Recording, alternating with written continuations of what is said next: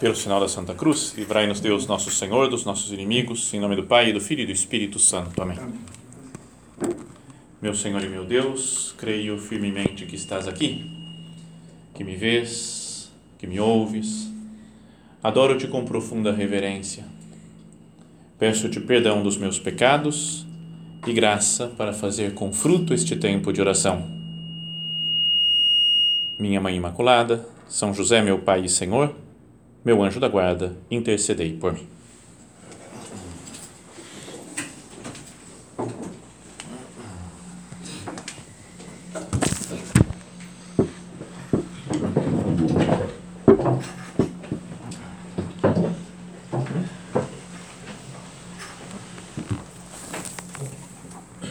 Nós estamos no início do ano e é normal que cada um de nós tenha pensado em algumas coisas né, para fazer ao longo desse ano. Cada um tem as suas metas profissionais, metas familiares, outros objetivos né, na vida, pensando, prepara, preparando o início desse ano. E para qualquer meta que a gente queira alcançar, né, que a gente queira conseguir, é importante que nós hum, pensemos em outro ponto né, especial, que é o tema desse recolhimento, que é a nossa formação Cada um de nós precisa se, se formar bem sempre. Essa coisa da formação não é algo só para o começo da nossa vida, quando a gente é criança, por exemplo, né, e vai se formando, vai aprendendo as coisas, mas deveria ser um desejo contínuo de cada vez mais ir se aperfeiçoando né, para estar tá mais à disposição, vai podíamos dizer, para realizar os planos que Deus tem para cada um de nós. Então, qualquer que seja o plano que cada um tenha para esse início de ano, é importante estar anexo esse outro plano. Eu quero me formar melhor, quero pensar mais agora nesse momento do recolhimento, nessa nossa uhum. oração, em como anda a minha formação. E para isso, e também para pensar na formação de outras pessoas, né, que às vezes nós somos responsáveis, os que são pais aqui, por exemplo, né, têm seus filhos, têm que educar os filhos, né, ou mesmo outros parentes, irmãos, amigos, que a gente quer que a pessoa cresça, né, se desenvolva. Então é necessário pensar um pouco, de vez em quando, e é o que nós vamos fazer hoje, sobre a nossa formação. E queria começar recordando uma frase que o Papa Bento XVI falou na Jornada Mundial da Juventude. Não, na, não agora, né, porque também não é Papa há um bom tempo, mas acho que foi, tenho a impressão de que foi no ano 2006 que teve uma Jornada Mundial da Juventude em Colônia, na Alemanha. E lá, numa das, dos vários encontros e palestras que ele deu, ele falou para um grupo de seminaristas. Mas está dirigindo aos seminaristas, mas serve para qualquer outra pessoa, né? qualquer cristão. Ele fala assim: ó, a formação como bem sabeis, tem diversas dimensões que convergem na unidade da pessoa. Então, são diversas, diversas dimensões. Né? A formação não é só em um aspecto que a gente tem que melhorar, que tem que crescer. Por exemplo, só no aspecto profissional. É, uma, é, um, é um âmbito que se deve crescer. Vou procurar trabalhar melhor, com mais consciência, com mais profundidade vou me aperfeiçoando na minha tarefa profissional, mas tem muitas outras, muitos outros âmbitos, muitas outras dimensões a formação. E o Papa fala que convergem na unidade da pessoa. É uma pessoa única, cada um de nós que deve se formar em vários aspectos. É bom que a gente pense né, que, nisso diante de Cristo, nosso Senhor, que está aqui né, no sacrário. Para Jesus, eu sou uma pessoa, cada um de nós é uma pessoa única que Deus formou e colocou numa situação concreta, num tempo concreto, num lugar concreto, e essa pessoa que deve se formar, se desenvolver de acordo com aquilo que Deus quer, né, que Deus espera. Então, e nessa pessoa, na unidade dessa pessoa é que se desenvolvem esses vários aspectos da formação. Então, o Papa, voltando para a frase dele, a formação, como bem sabeis, tem diversas dimensões que convergem na unidade da pessoa. Essa formação compreende o âmbito humano, espiritual e cultural. O seu objetivo mais profundo é fazer conhecer intimamente aquele Deus que mostrou o seu rosto em Jesus Cristo. Então acho que é, é bom que nós comecemos esse nosso recolhimento já pensando nisso. Para que eu preciso me formar? Só porque alguém disse, não é bom, é bom a gente ser bom profissional, bom fazer as coisas direito, humanamente está bem hum, posicionado. O objetivo final, o objetivo mais profundo, diz o Papa, de toda a formação, de todo o nosso esse aspecto que eu desejo ir desenvolvendo é conhecer intimamente Deus nosso Senhor que se mostrou em Jesus Cristo. Então, que cada um de nós procure então agora, né, no íntimo do seu coração, da sua alma e conversando com Cristo aqui, fala Senhor, o que eu tenho que fazer agora? Em que aspecto você espera, Jesus, que eu melhore, que eu cresça para te conhecer melhor? Então, o Papa dizia, né, o Papa Bento XVI, falava nesse âmbito humano, espiritual e cultural. Então, formação humana, em primeiro lugar, que é, por exemplo, crescer na, na maturidade. Não é algo que se dá por descontado, assim, não, a pessoa quando está com uns 20 anos já é madura. Não, pode ser que tem gente que às vezes vai até os 80 anos e não é muito maduro, que não sabe assumir seus compromissos, que é uma pessoa que não tem palavra, é? não é uma pessoa sincera, não é uma pessoa que você pode confiar, é uma pessoa que não sabe em que momento ela tem que falar, em que momento ela tem que se calar para ouvir os outros. Não, é? não vamos citar exemplo nenhum, mas gente, cada um de nós conhece né, os seus, dentro da sua família, os seus parentes. Essa pessoa aqui parece que não amadurece. Cada um de nós pode pensar em, nas pessoas conhecidas. Então, eu estou me desenvolvendo humanamente? Então eu procuro, por exemplo, adquirir virtudes. Uma pessoa madura é uma pessoa deve ser uma pessoa virtuosa, uma pessoa que sabe tomar decisões, que pensa nas coisas antes de agir, é uma pessoa que tem palavra, é uma pessoa que se pode confiar. Então, esse é um aspecto que cada um de nós, fazendo sua oração, poderia conversar com o nosso Senhor. Olha, Jesus, que, que virtude que eu preciso mais? Onde que eu tenho que crescer? Com esse objetivo, não se esquecendo do objetivo final lá, que é conhecer mais intimamente Deus nosso Senhor. Tem dentro da formação humana existe isso que a gente falou da formação profissional. Não posso fazer meu trabalho profissional de qualquer jeito. Não me, não me empenho, não me empolgo com as coisas. Então é importante que a gente vá crescendo também profissionalmente Formação cultural. Como é que é a minha formação cultural? Que que eu, como é que eu faço que vá desenvolvendo esse meu aspecto cultural? De conhecer, por exemplo, né, os grandes clássicos né, da, de literatura, das artes, por exemplo. Né, saber um pouco de história, de geografia. Sabe, as coisas que a gente às vezes pode falar, ah, não dou muita importância para isso, não quero saber, isso daqui é muito chato. Não faz parte da, de um cristão maduro, verdadeiro, conhecer o mundo que ele vive, conhecer um pouco da, da sociedade, um pouco de política. Não é que ele tem que viver o dia inteiro pensando nisso, mas ter um, um conhecimento mais ou menos das coisas que acontecem no dia a dia. Vocês sabem aqui dentro do espírito do Opus Dei, né, que o São José Maria sempre ensinou, da santificação no mundo, né, no mundo concreto que nós vivemos. Então eu tenho que ter um conhecimento, como tem as pessoas profundas, tem do seu mundo, da sua da situação social, cultural, política, etc.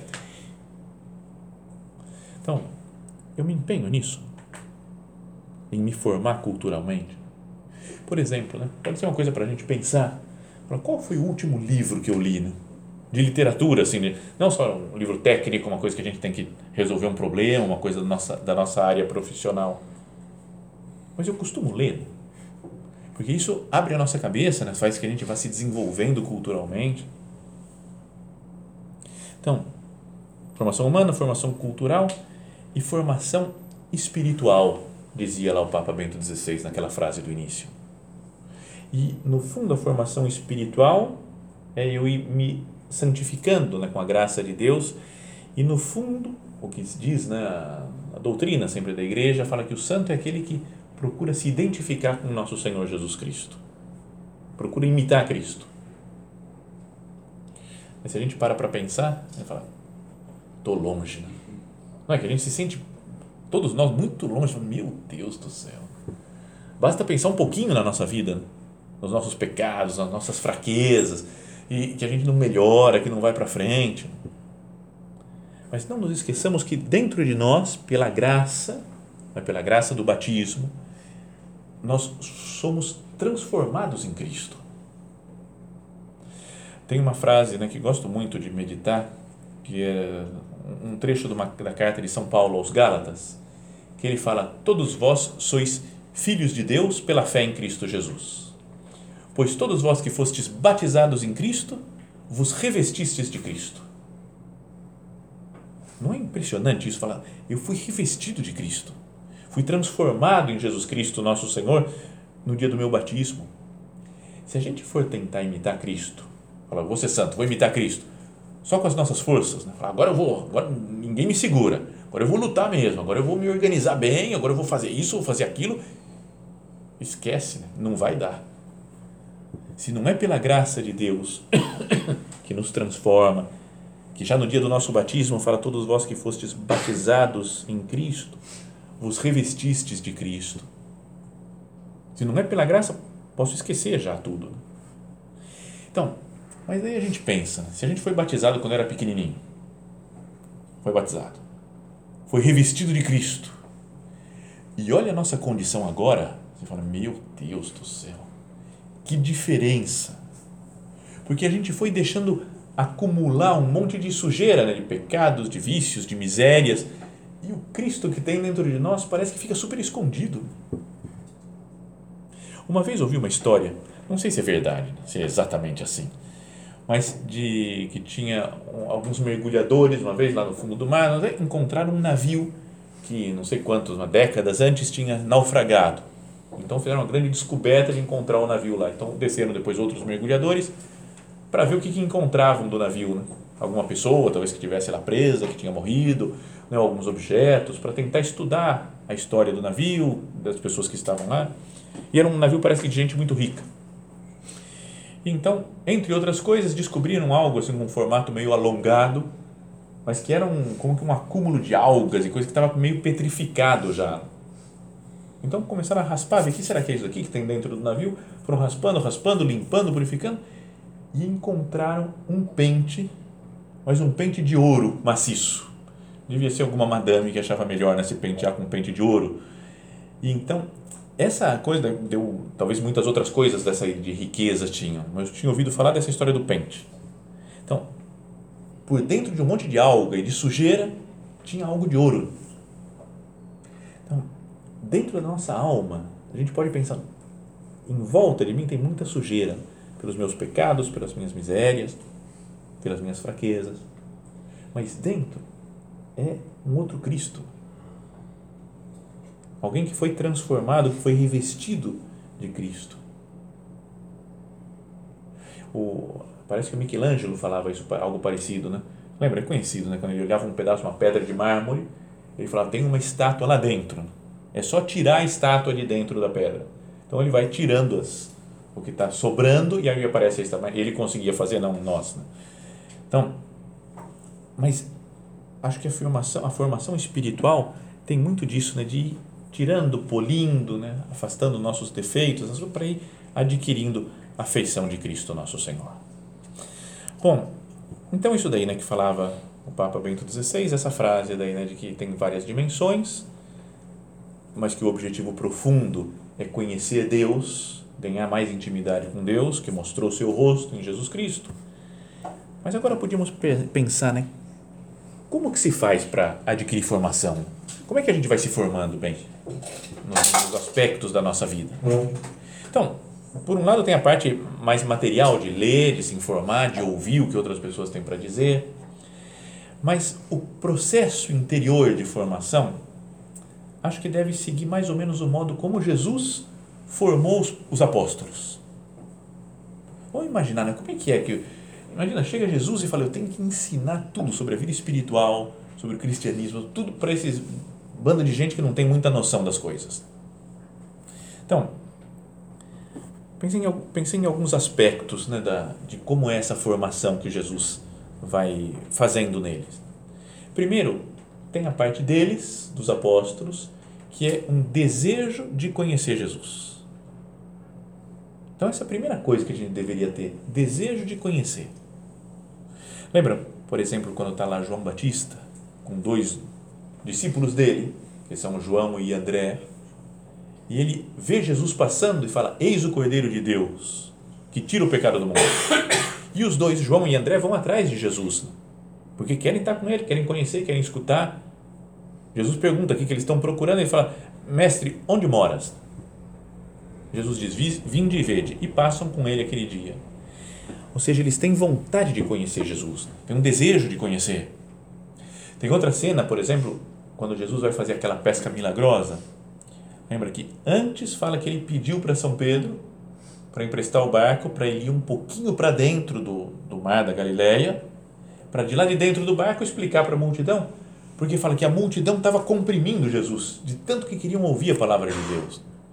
E dentro dessa multidão estavam muitos, talvez, dos que foram seus discípulos depois. Então, deviam, estavam ansiosos de conhecer a palavra de Deus. Então, esse é o primeiro ponto para que nós nos examinemos assim, eu eu estou ansioso assim também. Meu Deus, eu desejo te conhecer. Com sinceridade, né? Que cada um de nós se pergunte: na minha vida, existe essa busca por conhecer Cristo? Porque se não tem uma busca para se aperfeiçoar, para conhecer melhor Jesus, então já nem adianta falar de formação. É preciso primeiro um, um início nosso, assim, falar: eu quero conhecer melhor Cristo. Depois, a gente poderia pensar, né? O modo como Jesus foi formando os apóstolos é meio lento, porque eu, com todo respeito, eles que me perdoem os apóstolos, mas eles eram meio burrinhos, né? Tem uma cena que eu acho a mais assustadora que mostra a incompetência dos apóstolos. E também é meio é um consolo para nós, né? Você fala, se esses daqui não eram tão burrinhos assim, foram santos, ainda tem um pouco de chance. E aquela cena que está no capítulo 8 do Evangelho de São Marcos. Fala assim: os discípulos se esqueceram de levar pães e tinham apenas um pão consigo no barco. Esqueceram de levar pão. Jesus os advertia, dizendo: Atenção, cuidado com o fermento dos fariseus e com o fermento de Herodes. E os discípulos começaram a discutir entre si que aquilo era porque eles não tinham pão. Você fala, meu Deus do céu, o que, que tem a ver? Quando não consegue entender nem um pouco de linguagem figurada. Cuidado com o fermento dos fariseus. Fermento, pão, não tem um pão. Não é, é tão absurdo que eles tenham se preocupado com isso. E Jesus fala que, percebendo isso, Jesus perguntou: por que discutir sobre o fato de não ter pães? Ainda não entendeis nem compreendeis? O vosso coração continua incapaz de entender Tendo olhos não vedes e tendo ouvidos não ouvis. Não, é verdade que às vezes Jesus pode perguntar isso para nós? Não, vocês não estão percebendo ainda? Como ser devagar para aprender as coisas que eu estou tentando te ensinar? Para cada um de nós, Jesus pode dizer isso. E aí ainda fala: quando eu reparti os cinco pães para os cinco mil homens, quantos cestos recolheste cheios de pedaços? E eles disseram: doze. E quando eu reparti sete pães com quatro mil pessoas, quantos cestos recolheste cheios de pedaços? Sete, responderam. E Jesus então lhes diz: E ainda não entendeis? Fala, como é que vocês não percebem que não tem por que se preocupar com pão? Se para alimentar cinco mil pessoas eu resolvi o problema, nós, para nós, eu e vocês, doze que estão aqui no barco, um pão, tranquilo, dá para multiplicar à vontade aqui para vocês. Então, mas Jesus mostra que ele tem uma paciência, ele vai aguentando essa a incapacidade, a incompetência dos apóstolos. Mas daí a gente podia perguntar, Jesus, por que, que você não, não deu uma luz especial para eles, né? Para entender tudo de primeira. Né? Escolheu os doze e aí dá uma ciência infusa. Jesus solta um raio no cérebro de cada um deles e pronto. Entenderam tudo e viraram santos, está tudo certo. Por que, que Deus não faz isso? Não dá para eles um conhecimento claro, imediato e total. E para nós também, né? Podíamos perguntar a Jesus: Eu quero te seguir, eu quero ser santo, eu quero, eu quero melhorar. Por que, que Deus não dá um conhecimento claro, imediato e total para nós? nos forma já instantaneamente? Não sei, né? não vou dar resposta aqui, eu falo, não sei, porque é, pertence à sabedoria de Deus, ele decidiu fazer assim. Mas talvez para que nós exercitemos a nossa liberdade, para que para a nossa formação nós sejamos livres. Não é que, sei lá, fui batizado e aí de repente vem uma ciência total infusa por Deus e aí eu sei de tudo. Ele quer a nossa colaboração, né? o nosso falar, eu quero, Jesus. Todo dia falar, eu quero. Eu quero te conhecer melhor, eu quero viver melhor na minha vida espiritual, eu quero me formar melhor. É preciso querer livremente a formação. Então, primeiro nós falávamos lá de desejo de conhecer Cristo e depois não é imediato o nosso conhecimento porque é necessário reafirmar nossa liberdade. Eu livremente quero. E também é bom que a gente forma os outros, ajuda a formação dos outros, respeitando a liberdade das pessoas também. Não é tudo bem, quando é uma criança pequena, a gente vai ensinando todas as coisas porque a criança não sabe discernir ainda. Mas depois, mesmo com os filhos adultos, que algum pode ter, ele é livre, ele, ele decide as coisas. Eu vou falar, né, procurar pregar a palavra de Deus, anunciar o evangelho para os outros, para os meus amigos, mas respeitando a liberdade de cada um, como faz Jesus, com paciência e respeitando a liberdade de cada um. Depois, tem uma outra característica que tem os apóstolos, que é eles precisam, para se formar bem, precisam de humildade. Terceiro aspecto, humildade. Para a gente se formar bem é preciso ter humildade. Então, veja a humildade dos apóstolos, principalmente quando Cristo quebra os esquemas mentais deles. Não é que a vida de Cristo rompe com alguns paradigmas, alguns esquemas que eles tinham? Por exemplo, se a gente pensa no Deus do Antigo Testamento, a ideia que tinha o povo lá do Antigo Testamento é que Deus é um Deus vitorioso que vence os inimigos, mas que pisa nos inimigos e destrói todo mundo. Qualquer coisa de mal não pode nem ser citado ao, longo, ao lado do nome de Deus, porque Deus é implacável. E aí vem Jesus, até o São João Batista, né? parece que tinha pregado: vem um que vai batizar com fogo e com o Espírito Santo, e ele vem. E de repente vem um Jesus silencioso, que prega, que ensina que fala para perdoar os outros e que morre na cruz. Para salvar a humanidade, morre na cruz. Para entender isso e para aceitar isso, para um judeu especialmente, né? A gente desde pequeno, às vezes quem é católico, cristão desde pequeno, aprendeu isso desde que nasceu. Mas imagina para um judeu que foi formado sempre em que Deus destrói os inimigos e agora vem Jesus, o Filho de Deus, Deus feito homem, que morre na cruz. Então, a cruz é um, um ensinamento de Jesus que rompe os esquemas dos apóstolos, rompe os nossos esquemas. Então é preciso também ser humilde e falar: meu Deus, eu não, eu não entendo muito bem o porquê do sofrimento, mas eu aceito, é por aí, Jesus. O caminho que você escolheu para nos salvar, para salvar a humanidade, é desse daí de sofrimento, de cruz. E eu aceito. Tem outro outro esquema mental deles que é quebrado, que é rompido, que é o ensinamento sobre a Eucaristia. Quando Jesus fala, né, naquele discurso que está no capítulo 6 do Evangelho de São João, na sinagoga de Cafarnaum, ele fala é, que ele é o pão da vida, né, que a sua carne é verdadeira comida, seu sangue é verdadeira bebida.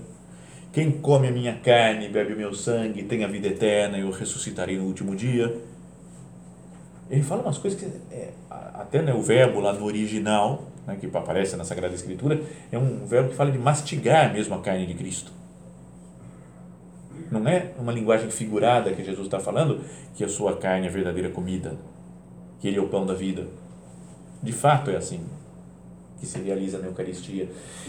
E aí fala que muitos dos discípulos ficaram assustados com aquilo e falaram duras são essas palavras quem as pode ouvir e fala que a partir daquele momento não andaram mais com Jesus, abandonaram Cristo.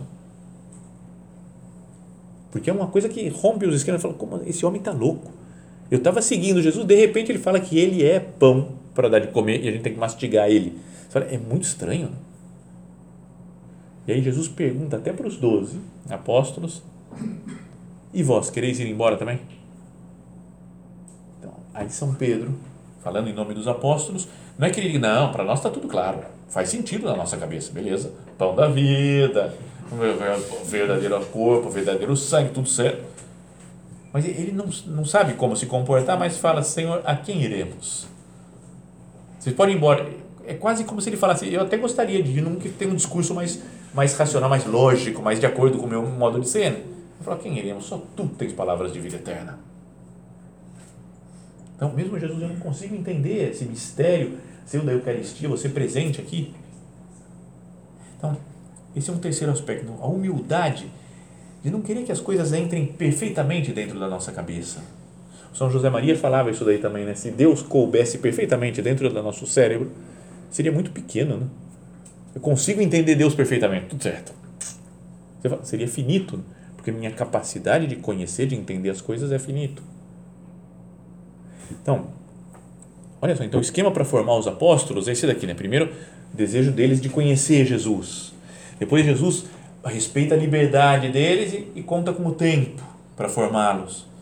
Depois, pede, precisa da humildade deles. Nós precisamos de humildade para nos formar.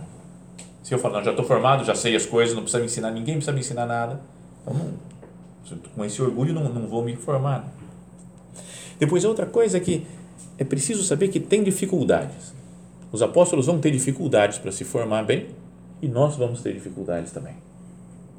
Então, essas dificuldades são, por exemplo, o pecado original, né, que nos puxa para baixo, nos desanima de vez em quando, as tentações, né, o demônio quer nos derrubar, né, não quer que nós tenhamos formação, que estejamos próximos de Cristo, que conheçamos melhor a Deus. Então, tem pecado original, tentações e tem perseguições externas também. Os apóstolos tiveram, além de que depois da morte de Jesus, né, eles morreram mártires, deram a vida por Cristo, durante a vida de Nosso Senhor também eram ameaçados. Porque estar com Jesus podia correr um sério risco. Lembra, por exemplo, quando Jesus decide ir para Jerusalém para morrer, para dar sua vida por nós? Os apóstolos estão com medo de ir com Jesus, e São Tomé fala, né, era meio impetuoso São Tomé também, falou, vamos nós também e morramos com ele. Falou, vamos lá, a gente vai lá para morrer com Cristo. Eles sabiam que era isso daí, ó. Estou com Jesus, eu posso morrer, porque estão perseguindo Jesus, estão querendo matar Cristo. Então, nós também sofremos perseguições externas, além do pecado original, além das tentações do demônio, nós também sofrimos perseguições, não talvez como eles, ou como outros cristãos que atualmente, pelo Estado Islâmico, por exemplo, sofrem perseguição e são mortos mesmo por aí em alguns lugares, né? na África, na Ásia. Mas nós sentimos uma perseguição exterior, até às vezes, de falar de Cristo e ser meio desprezado pelos outros. Não é? As pessoas falam, ah, você acredita nessas coisas, para com isso. Sabe aquela, não dá, às vezes em alguns ambientes não cai muito bem, parece que, falar de Cristo Existe uma certa perseguição, uma pressão externa da sociedade. Então, desejo de conhecer Cristo. Depois, contar com o tempo e com a liberdade. Depois, ser humilde. Depois, saber que nós temos que passar por dificuldades, né? conhecer as dificuldades. E depois, que existe uma gradação no conhecimento. A gente não pode conhecer, querer tudo de uma vez só. Quero entender tudo já. Hoje mesmo eu vou passar a noite estudando, estudando, lendo, conhecendo a vida de Cristo. Falando, calma. As coisas vão aos poucos, devagar né, para o conhecimento. Vamos falar um pouco disso na próxima meditação. Mas os apóstolos também, primeiro eles se encontram com Jesus, ouvem as suas palavras, veem algum milagre dele, por exemplo, e depois é que passam a viver com Cristo, deixam as suas coisas, seus barcos, suas redes, para seguir Jesus, para conviver com Ele. E eles vão conhecendo melhor Cristo através da vida com Ele. Jesus não dá uma aula inicial explicando tudo o que vai acontecendo. Ele podia né, chamar, vem cá, vocês aqui, Pedro, Tiago, João, André, Tomé, Bartolomeu, vem para cá, vamos, vamos fazer aqui, vamos reunir o pessoal, vocês são os doze. Deixa eu explicar para vocês. Eu sou Jesus Cristo Filho de Deus, segunda pessoa da Santíssima Trindade. Tem o Pai, o Filho e o Espírito Santo que eu vou mandar no final, por exemplo. Depois que eu morrer e ressuscitar, porque é assim, eu vou morrer, vou ressuscitar. Então, vocês são chamados de apóstolos agora.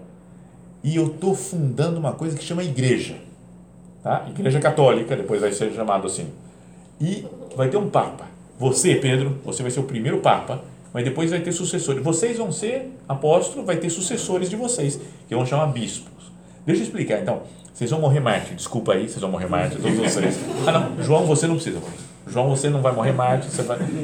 Ele não explica tudo o que vai acontecendo. Ele simplesmente fala: vem e segue-me.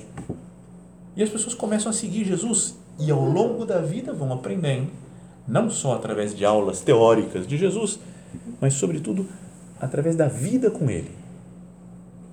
Então nós nos formamos também dividindo a nossa vida com Cristo rezando hoje, lendo o Evangelho, estando com Jesus, pedindo ajuda para uma dificuldade da nossa, da nossa vida, dos nossos relacionamentos. É importante viver com Jesus.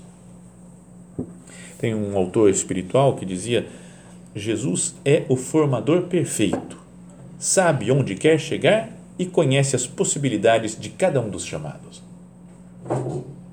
Ele sabe, ele conhece cada um de nós sabe as possibilidades de cada um de nós e não pede a ninguém coisas acima das suas forças, das suas capacidades. E vai pouco a pouco nos conduzindo até o céu, até onde Ele quer que nós cheguemos. Que nós também, então, tenhamos confiança. Jesus sabe onde quer chegar e sabe até onde nós podemos dar hoje, e depois amanhã, e depois da manhã. E que nós saibamos formar os outros assim com essa sabedoria de Jesus.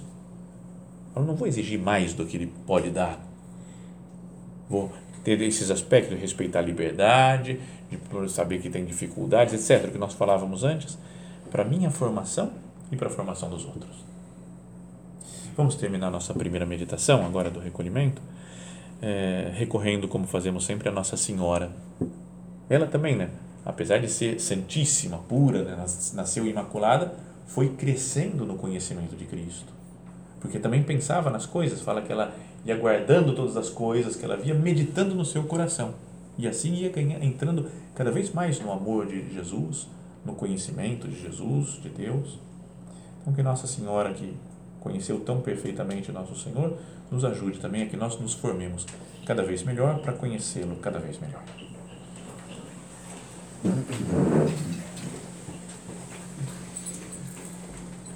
Hoje, graças, meu Deus, pelos bons propósitos, afetos e inspirações que me comunicaste nesta meditação. Peço-te ajuda para os pôr em prática. Minha Mãe Imaculada, São José, meu Pai e Senhor, meu anjo da guarda, intercedei por mim.